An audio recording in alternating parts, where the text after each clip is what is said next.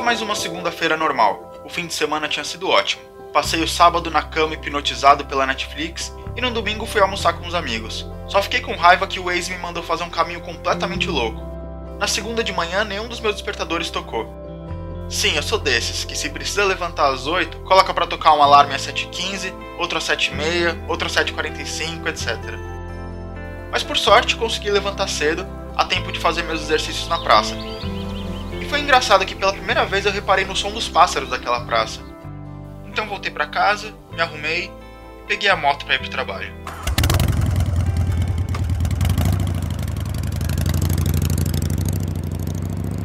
Eis que na marginal me passa um desgraçado correndo pra caralho, tirando onda, só porque tava com um Tesla. Ele tava correndo que nem um maluco, sem dar seta, quase me derrubou e foi embora.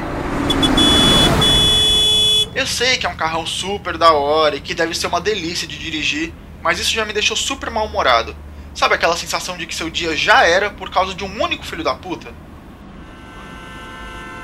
Quando eu tava chegando no trabalho, o farol de um cruzamento estava com algum problema, abrindo e fechando nas direções erradas, e já tinham dois acidentes ali, e eu quase me envolvi no terceiro, que foi bem na minha frente.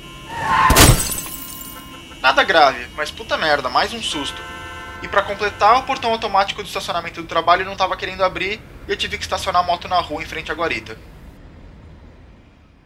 Como é de costume, eu subi de escada até o escritório para fazer um pouquinho mais de exercício. Mas quando cheguei querendo tomar uma água geladinha, aquele filtro elétrico que já deixa a água geladinha não estava funcionando. E para aumentar a frustração, a cafeteira também não. Então sentei na minha mesa e percebi que os computadores também não estavam querendo ligar.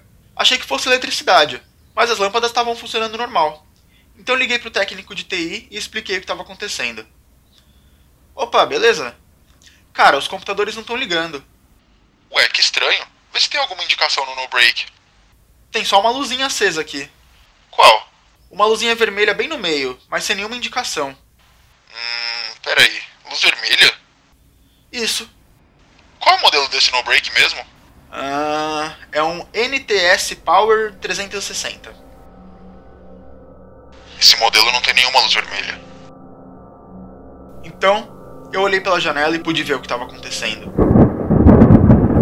O céu ficou escuro, o tempo fechou, e no meio dos carros batidos lá embaixo e no mar de prédios que se estendia até o horizonte, luzes vermelhas começaram a acender em todos os pontos da cidade. Era o início da revolução das máquinas.